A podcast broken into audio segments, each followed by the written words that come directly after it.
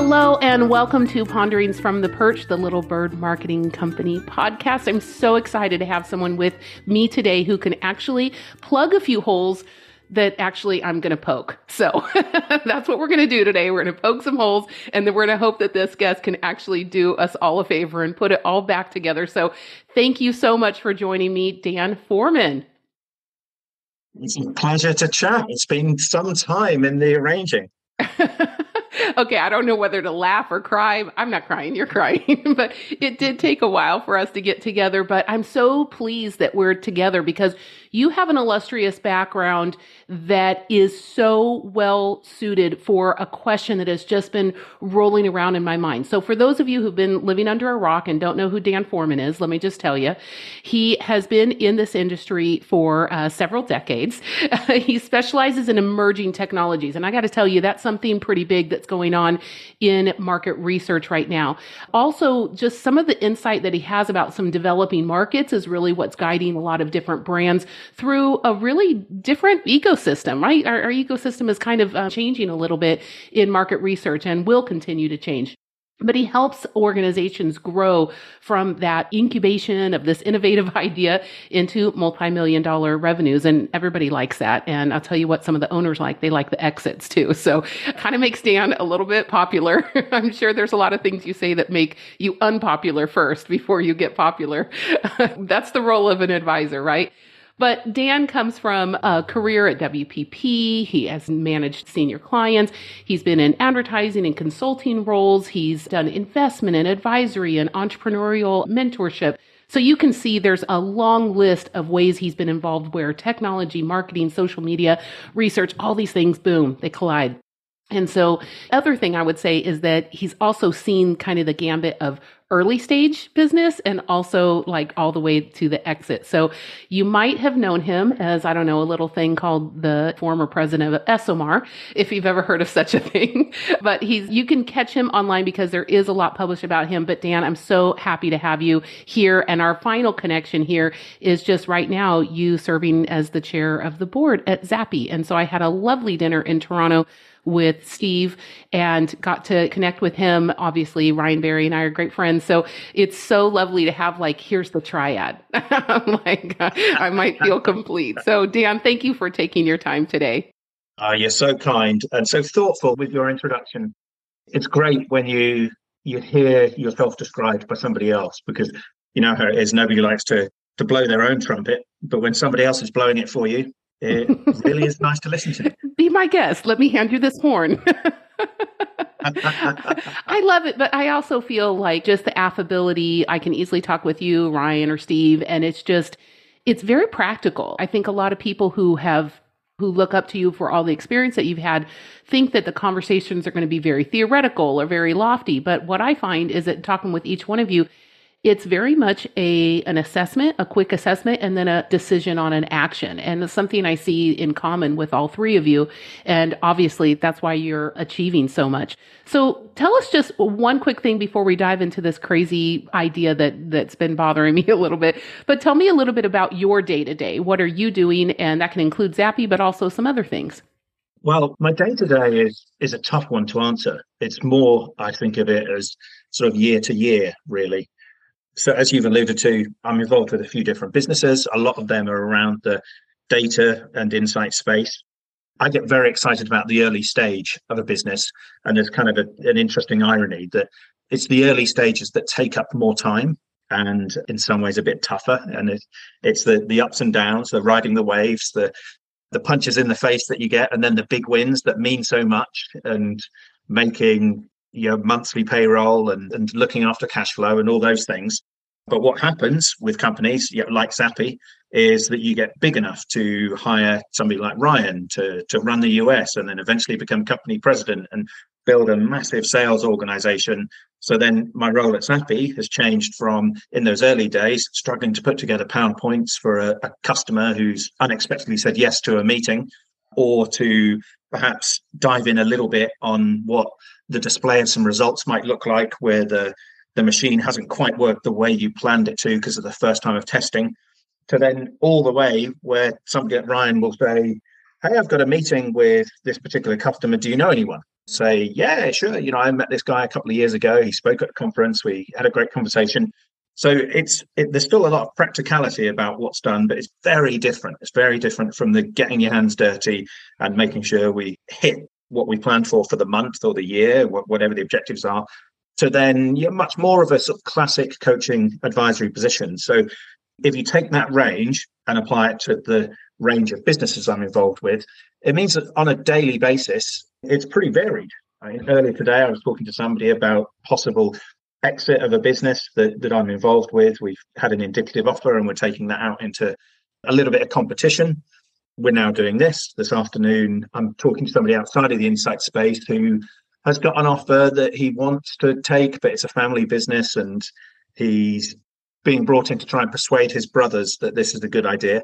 So it's pretty varied, but I would say, especially post-COVID, there's been quite an emphasis on M&A activity. It's like it feels like a lot of people paused during that time, and now we're kind of catching up over a couple of years of pause.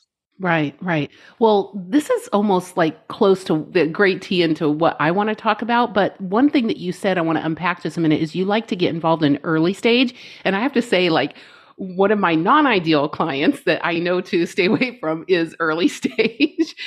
Part of it is they typically don't have the resources to really do what they need to do.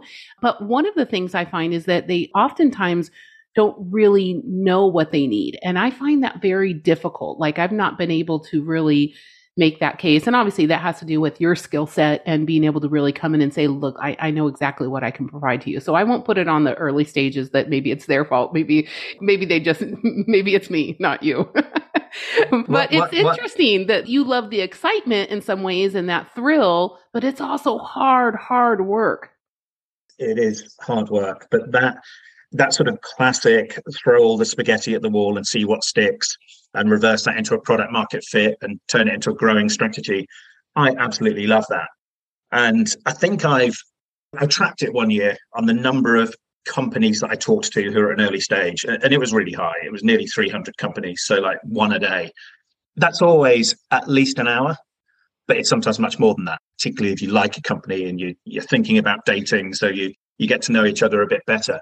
So that takes up a lot of time. But in doing so, I then find that actually I get really close to the challenges of running and scaling a business and hearing about it from all sorts of different dimensions, you know, whether that's around strategic financing or sales and marketing, product market fit, you know, talent, finding a co-founder leaving, distractions, all sorts that goes on there.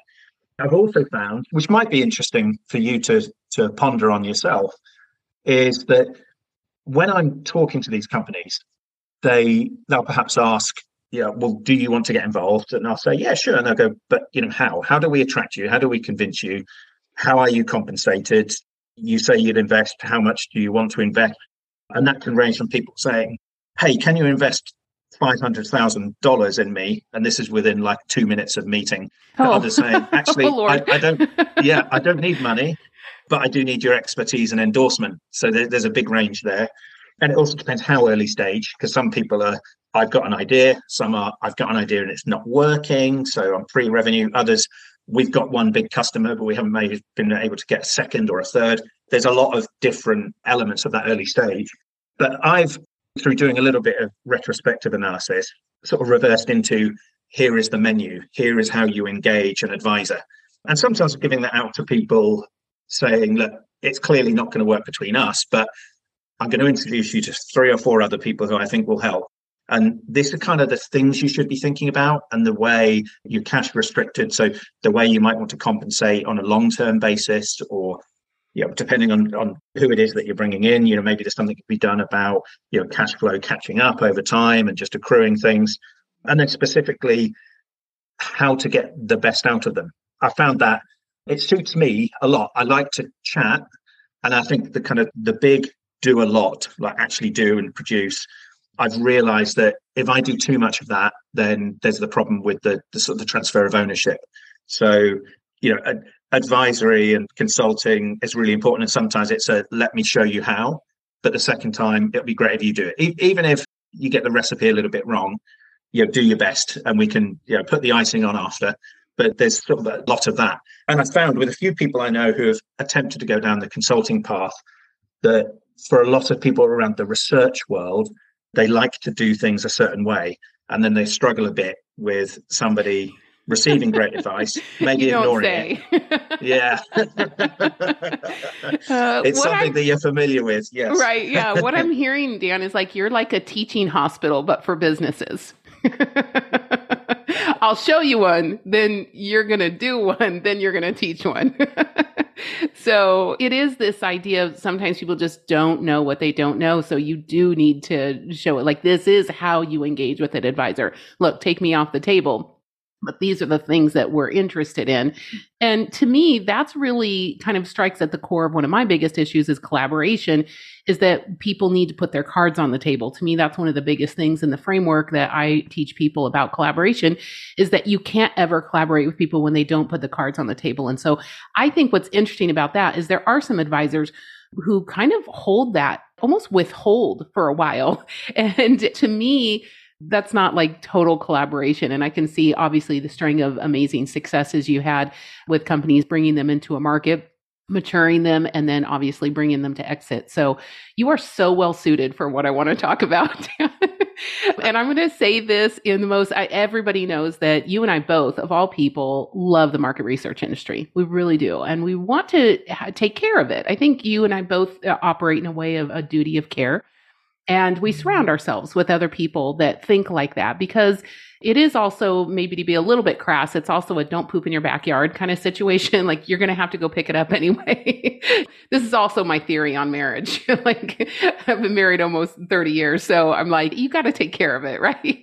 It's the soup you're swimming in. So, but one of the things that was interesting as a little bit of an outsider, so my degree's in cultural anthropology, and I started getting asked to speak about digital marketing within the market research industry. So it's not like I didn't understand social sciences and came to it from a background that I could understand. But my first experience was, oh, market researchers, they don't know how to market. I'm like, oh, okay, that's interesting. We all have blinders. There's things, I'm a marketer, and there's things I don't know market research, right? So that makes total sense. But when I got into it, and this is something that you, me, and like Kristen Lugg, Jamin, Brazil, like we laugh about a lot. But the first thing when we talk with the client is, so what does the research say? What research have you done on your own firm? Oh no, we wouldn't do research. I mean, I'm like, okay, like, it's not valuable. Like, why wouldn't you do research on yourself? Like, or better yet, pay someone else, because you know a respected colleague who could do it to you, right? Because you kind of can't do it to your own baby, right? It's very difficult. But it was kind of a funny, and I laugh, but I'm really crying, that there really wasn't an appreciation of value. And really, maybe even if there was an appreciation and a value, there was not a process by which it was expected that market research firms would be doing market research on themselves. So then enter the next thing. Then I started hearing from the outside, well, we want a bigger seat at the table. We want to be able to have a voice. We want to be heard in the C-suite. We want these kinds of things. And I heard that at conferences for a couple of years. And as I really dug into that, it occurred to me that it's not that they were not valued, it's that they weren't speaking the same language as most of the people at that table. And they weren't speaking, in my opinion, the language of business. And into your side of it, the language of investment and cash flow and revenue generation and those types of things. And so stir that all up with COVID a little bit, where on top of COVID, I think what you would agree is that we have continued to have market research. I don't know if I want to use the word flooded, but it has been very intense about technology and innovation. And then on top of that, what something you just mentioned was then mergers and acquisitions. And so with technology and basically a lot of SaaS applications, and then moving into really businesses changing hands and getting retooled as a specific application in order to be sold, I think it is becoming even more prescient that a lot of market researchers do not speak the language of business. And so this is really the sweet spot of where all of your expertise converge. And I would love to hear you explain why you think that is and what we should be doing. And I mean, I open it up to you for where we want to go from there, but you are really, I think, the best person I could ask for this. That's a fascinating topic, a really, really interesting question. One of the companies that I'm involved with. I'm the co-founder of and the chair of a company called Beckamo, which is a social media analysis business. And we published a report probably a year or so ago, which we called the Amoeba, the Dodo, or the Raven. And the whole thesis was the market research community are not very good at marketing themselves. And let's compare ourselves to management consultants who absolutely get a seat at the table, and creative agencies who get a seat at the table, both get huge budgets.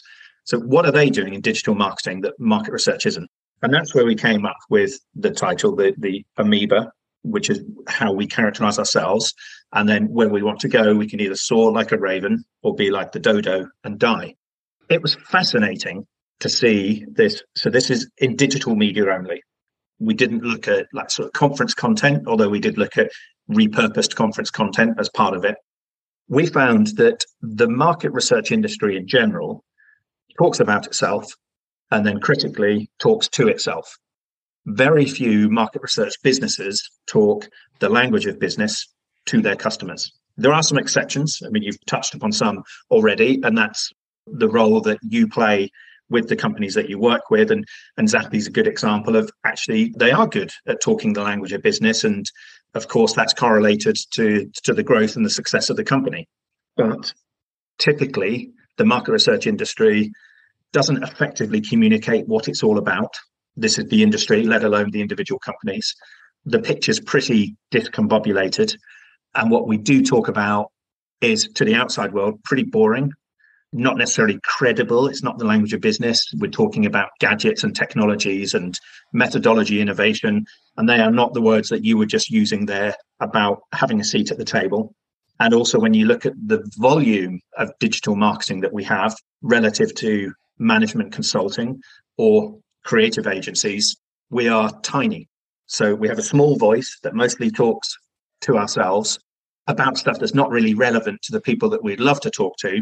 And of course, anyone at the big companies who's surveying the whole world of insight, they're going to start noticing the amazing stuff coming out of creative agencies, the really comprehensive, non-bragging work that comes from a management consultant. And then we're kind of this little bit at the side that you have to work really hard to try and make sense of. So I think there's a huge industry digital marketing problem. And I think in some ways, the sort of the why is that, which was part of your question, I feel it a reflection of the type of personalities that do well in research. They are not necessarily business people.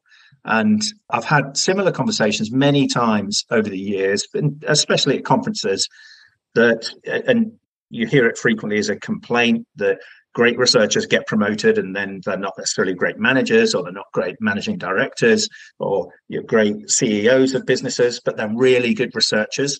And I think then that's reflected a little bit in the kind of the general growth rate you see. And the companies that are really successful or really disruptive have very consciously said, I'm going to grow a business. And they're thinking as a business owner rather than thinking as a great researcher who's just evolving their skills. And I think there's a really big difference in the founder's mindset if you're thinking, I'm going to run a business and I'm going to grow it, versus I'm really passionate about doing great research and as a consequence, I'll have a business. There, of course, there's a massive role for that latter.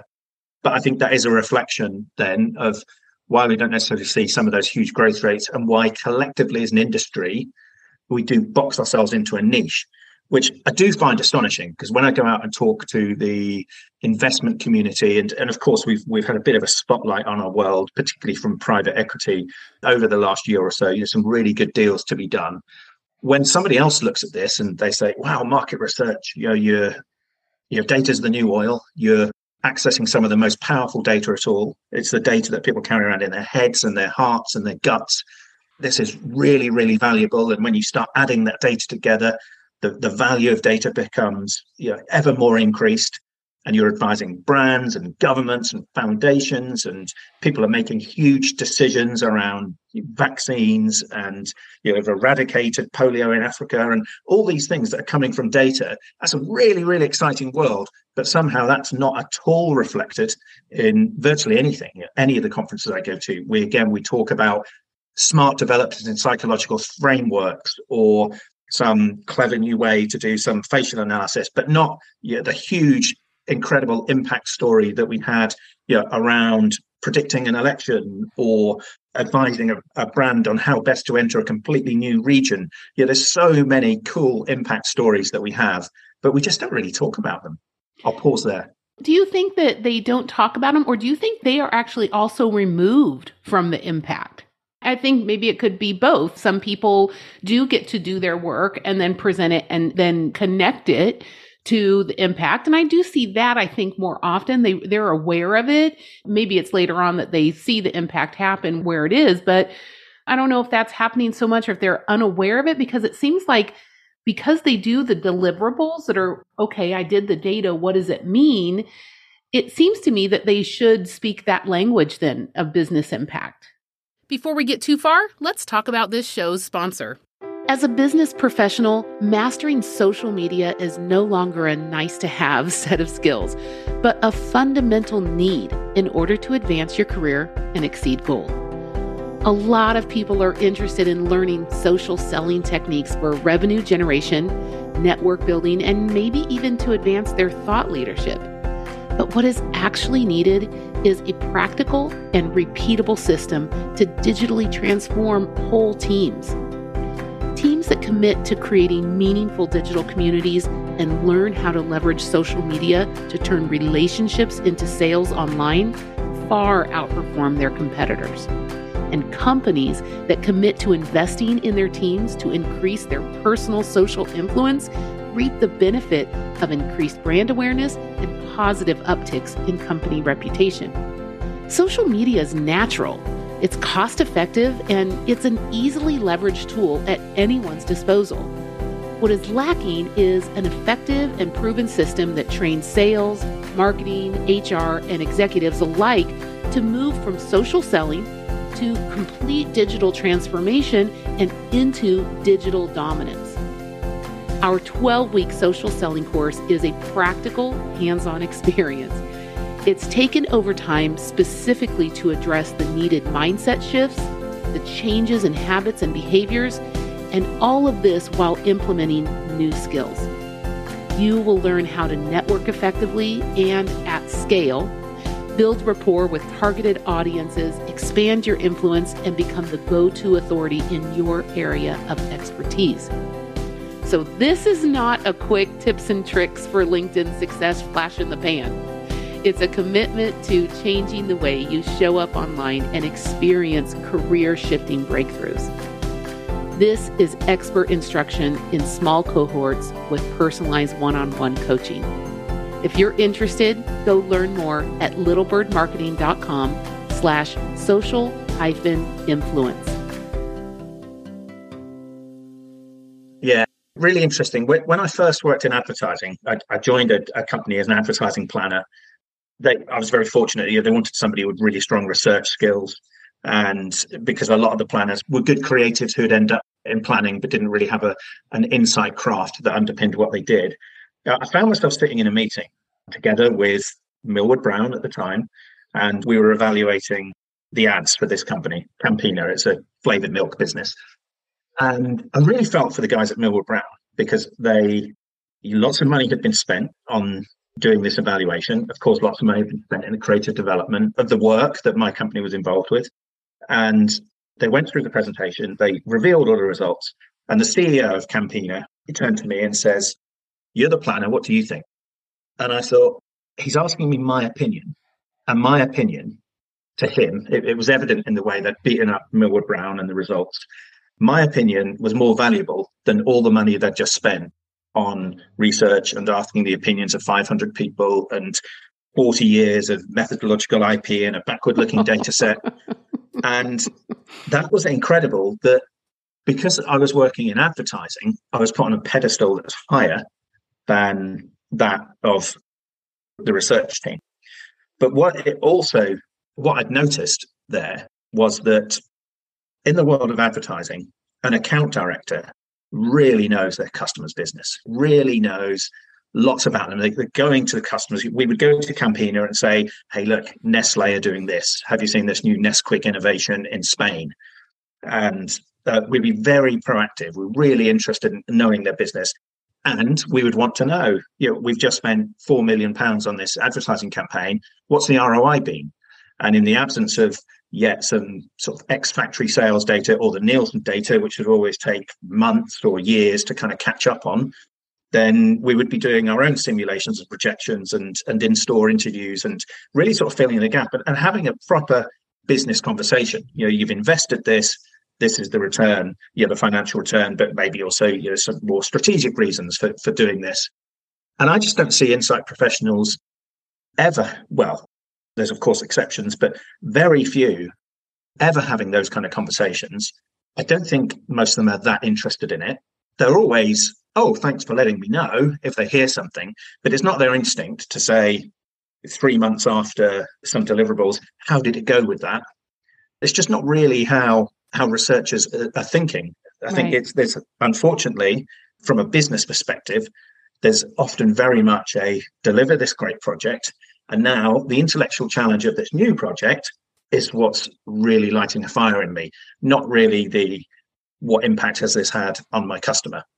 Some people will not necessarily like to hear that, but that's just a reality that I've observed over the last few decades. And not to say that's not a problem. This kind of specialization is like, you're the person who gets all lit up getting the thing done. I'm not saying that's really a problem so much as that then when the next person presents and says to me, they don't understand what the disconnect is. I'm like, well, let me tell you the truth. This is why there's a disconnect. So I think there are some people who are curious and they are wanting to bridge that divide and they don't know what it is that they're missing. And to me, my gut instinct is, well, you're missing just like the business prowess and that vernacular. And you don't have to know it all either as an advisor, you know, with all your experience, you still don't know it all. And it's more about the effective kind of questioning strategies you have around how people make revenue and what it is they need to do next. And what is the KPI that is important to who they report to. So it's like solving your boss's problem. And I guess there's only some people who want to go that far. There's also some challenges just in the structure of the industry.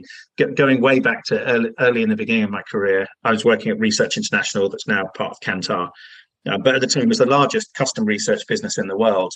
And I was working on a new product forecast for basically a different variant of Hellmann's mayonnaise.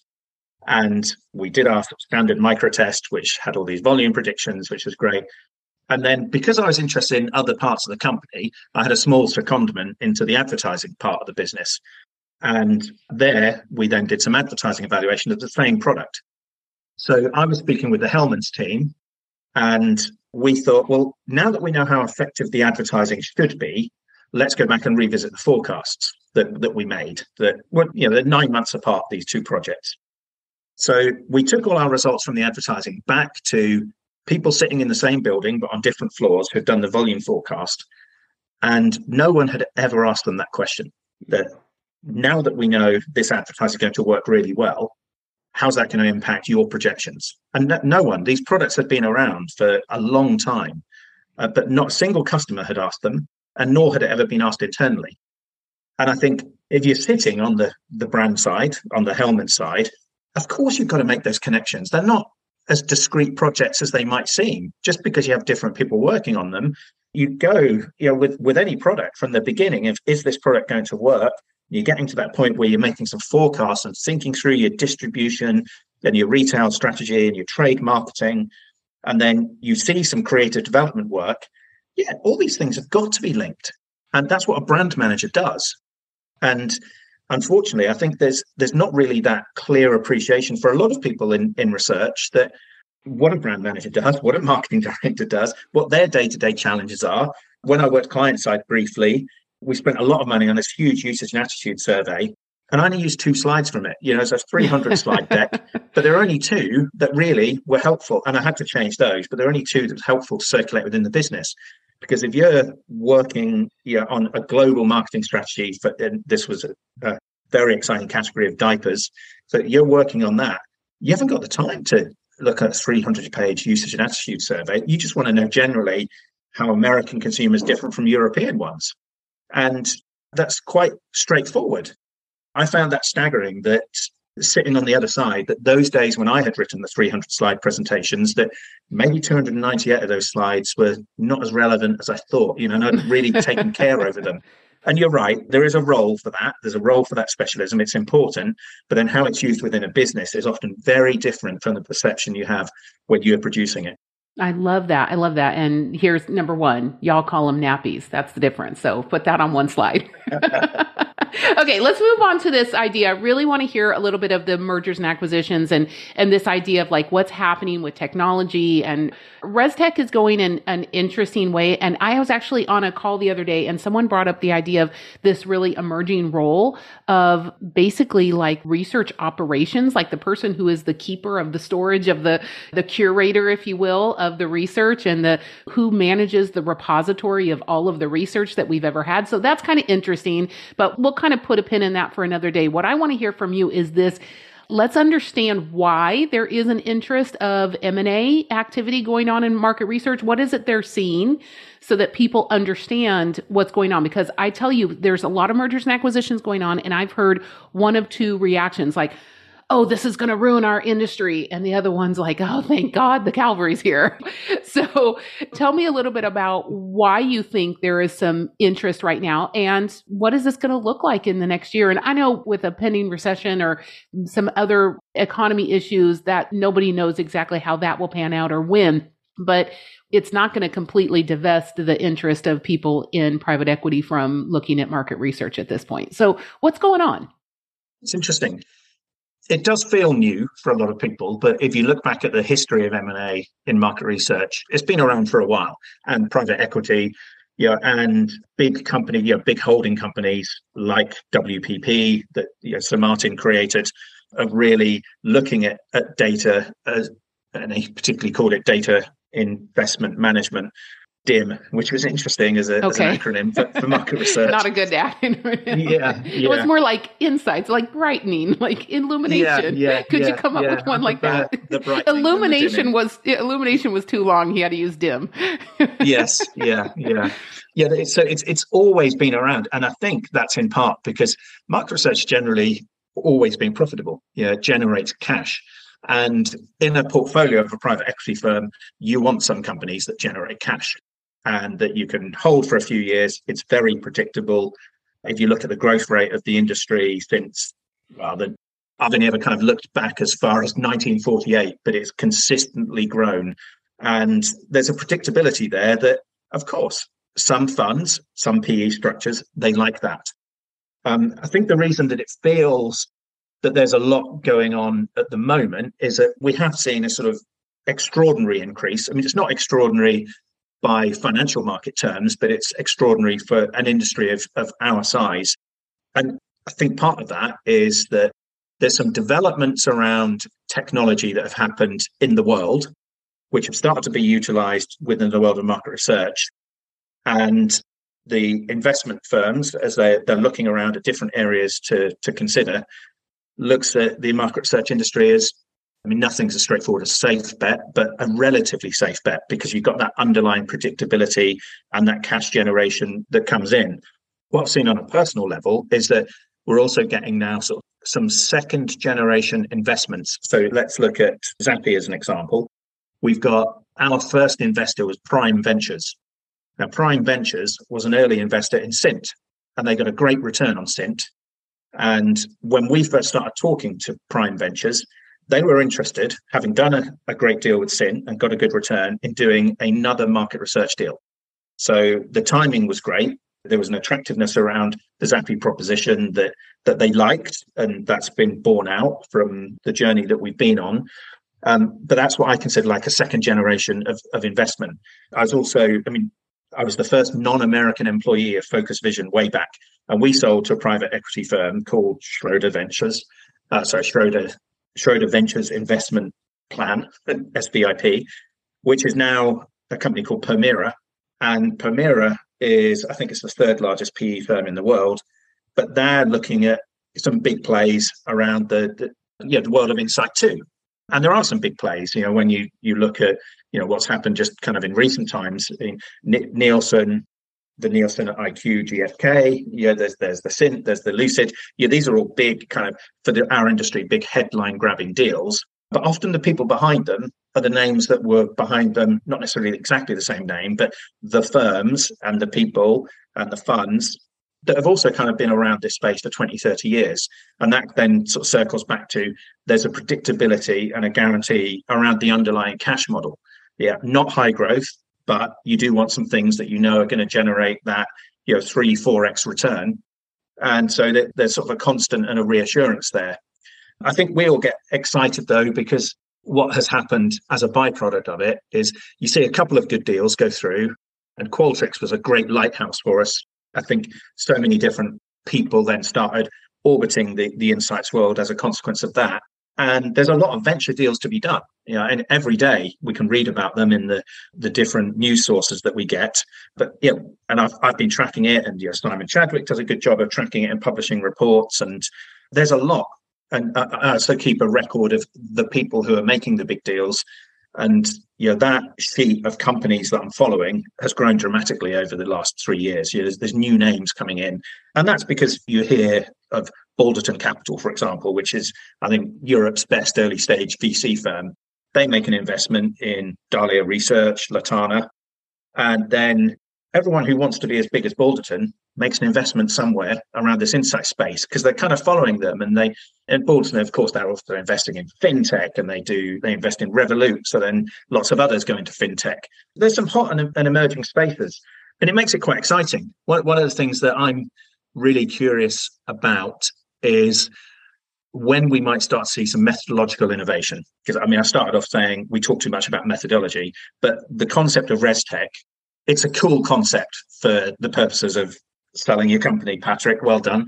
But ResTech itself, you hear it all the time, it's missing something else. It's missing the what do we do with the information? Where's the insight? I don't actually just buy ResTech. I'm buying data to make a decision or an insight from it. I need to have some business impact from what I'm getting there. And when I think about genuine innovation around methodology, so what do we do with this data? I haven't really seen anything since the advent of Millward Brown, like 40 years ago. There's different kinds of innovation, like Zappi's an innovation in the how. But given all the tech we have available, I think if somebody started the market research industry today, we wouldn't be doing all these long surveys. We wouldn't be doing the focus groups the way we've done them. Things would be things would reflect the world that we live in much more. And COVID helped. I think it accelerated that a little bit. But we would be doing things really differently. So the UNA study that I talked about earlier, if I want to understand usage and attitude, I'm going to be doing it on a smartphone, not asking somebody 45 minutes of questions. I want you to send a photo of this diaper. I want to understand what it's really like when you squeeze it wrong and it all squirts out at the edges. And you don't get that in a 45-minute questionnaire.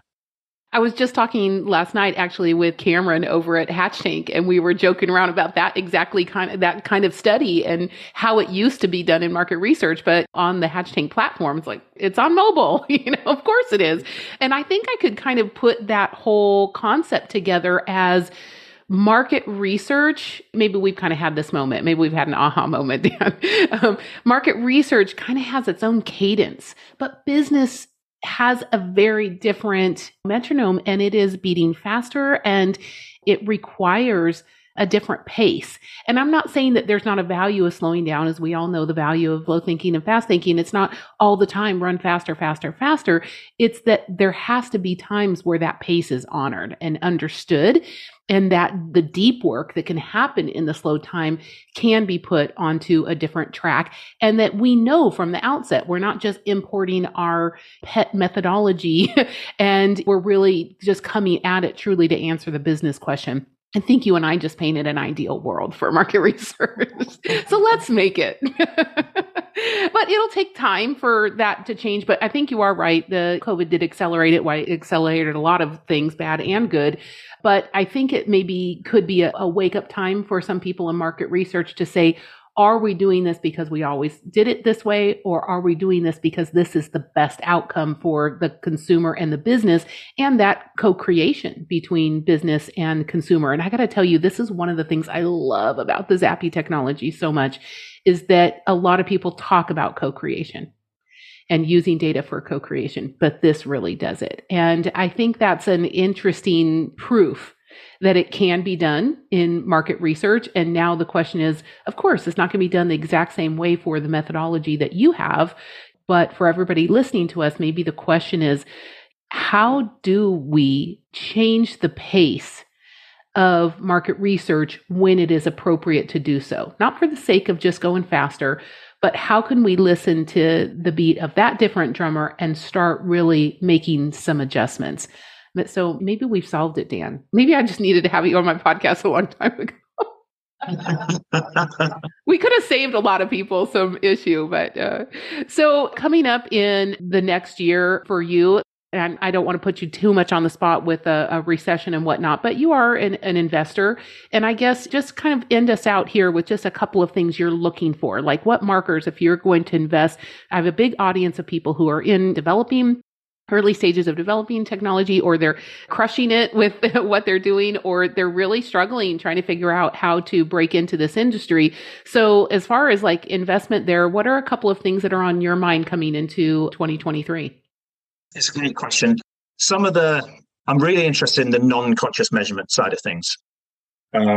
So anything which helps us understand what's going on in the brain without me having to sort of reflect and try and articulate, I'm always interested in that. So I feel that the whole world of neuro is at a relatively embryonic infant stage. And I'm always fascinated to see developments and any evolution there. So that's one. Okay, but related to that. On that number one, so I'll come over, I'll cross the pond, you, me, and Lee Caldwell from Irrational Agency. Let's have a pint. Let's have that conversation. Okay, number two. Sounds great, yeah. Yeah, number two, I'm really, really fascinated around unstructured and language as part of that. So unstructured is, yeah, it's taking many different forms. There's the social, but there's huge increase in the amount of video that's being generated. And I think if we can crack the code of trying to understand how people communicate, because it seems there's no unifying system of how humans communicate, or perhaps any species, but if we can move close to that, I think that's extremely valuable, and that will have impacts way beyond the world of insight. I've always sort of imagined that if someone in the digital marketing world, if someone could actually codify what makes Mr. Beast the most successful YouTuber, how he's communicating versus PewDiePie and all of these. And that's just one extremely valuable but still narrow niche. That would be incredible to be able to do there. So I think sometimes when we develop things in insight, it has potential impact across other areas. So there's those two. Always interested in different markets. So markets where I haven't spent a lot of time. You know, I love to go and get experiences. I mean, that's a big part of why I do what I do, is to discover new journeys and to get to know different people. To that end, actually, I've just made an investment in both the firm and the first fund of a Honduras-based VC firm called Infinita Technologies. They have a podcast called Stranded Technologies, really cool. And we've made investments in healthcare, nuclear energy, autonomous drones, and some digital currency. So that's pretty cool. So coming up for me next year is a little bit of time in Honduras. I'm looking forward to that. Oh, I'm crying my eyes out for you. It's so sad. I am fluent in Spanish, so just keep me in mind there for any kind of travel needs you have. But I will also say, make sure that you give us the link to that podcast, and we'll push it out here for people who are interested. I don't know if anybody noticed it, but about in the middle of the show, Dan asked me to ponder something, and I found that very funny. So we hope that today you have got a lot of fodder, really, for what you need to ponder, where you're going in this industry, and maybe where you've been stuck. That was really the heart and the intent of us poking a little bit at our industry and at ourselves and saying, what is it that we're bringing to the table here that might be working or not working? And as you know, Dan and I really do have a respect for this industry, and we want to make it better. So Dan, thank you so much for giving us your expertise and your time, and finally joining me on Ponderings from the Perch. It is a pleasure, and let's not leave it so long for the next one. from all of the peeps here at Little Bird Marketing. Have a great day and happy marketing.